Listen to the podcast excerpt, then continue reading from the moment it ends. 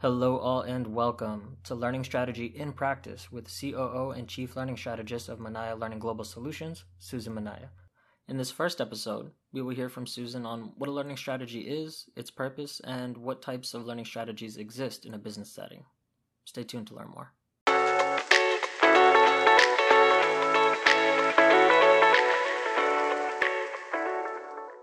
So, Susan, um, I wanted to ask, uh, in regards to a learning strategy from a business perspective, what is a learning strategy and what is its purpose?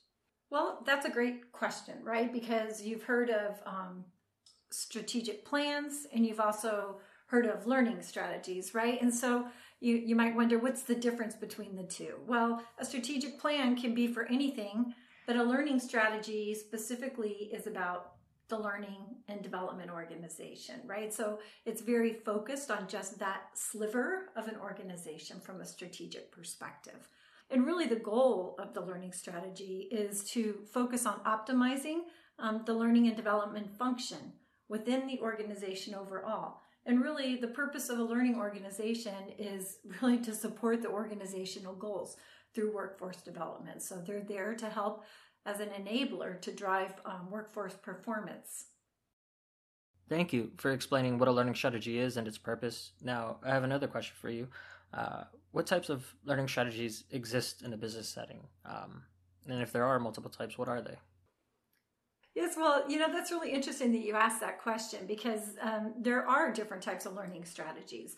Um, so, really, one type would be an organizational learning strategy, which is very broad and it looks at how do we support the organization from a learning and development perspective? And that would be all facets of the organization. You would look at the resourcing um, the your infrastructure that you have in place your content strategies and the processes that you use to be able to take uh, training requests into the organization and how you fulfill those requests and provide the service back to the organization so the second one would be an initiative. Say, for example, that you wanted to do a leadership strategy for the organization, right? Leaders are very critical to the organization and it's considered strategic to have the learning support to be able to build that capability within the organization.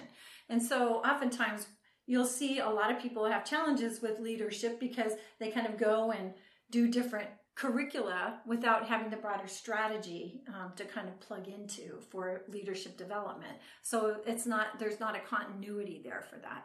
So as an example of an initiative, it would be leadership development, right? So for that, you would be looking at how do we develop leaders at all levels of the organization from a first time supervisor, maybe all the way up to someone at the chief officer level of the organization. Okay. So the initiative learning strategy seems approach to a learning strategy seems more it's zeroed in and focused more so on a department and can be refined even more than that. It could be by role too. Yeah. So you talked about department. Another example of an initiative might be um, a system implementation. Say you have um, transactional systems being implemented into the organization. So everyone in customer service, everyone in accounting, all the people in sales have to use the system to be able to process customer um, sales and requests and demands and do the invoicing piece. And so everyone across the organization is going to have to learn how to use that system. So you want to create a learning strategy for how to do that effectively. Um, and so that's another example of an initiative type learning strategy. Okay. And then what was the last type of learning strategy? And then the third one would be a functional um, learning strategy. So this could be um, customer service representatives. So how are we going to train the customer service reps for our organization? And so what you would do is instead of just building out that curriculum, you'd look at how do you do this from a more end-to-end manner that would maybe not just look at their initial training, but it would look at what does onboarding look like for them from like orientation as they move into um, their new hire training to learn how to do their jobs?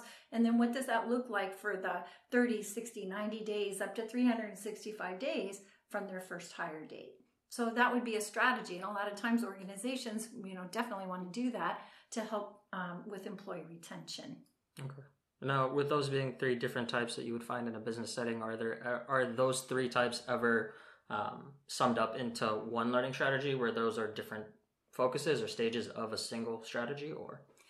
Well, they could be part of it because part of your organizational learning strategy. That's where my thought process was. For if you're looking from an organizational standpoint, which is more high level and overall, then I'd assume functional went into it or things like that. Sure. And sometimes, you know, depending on how long your strategy is, you know, and, and as fast paced this technology changes now, you know, you used to see five year strategies or things like that. And it's really just too difficult to do that because of the fast paced nature of um, technology and the way things change in the workplace.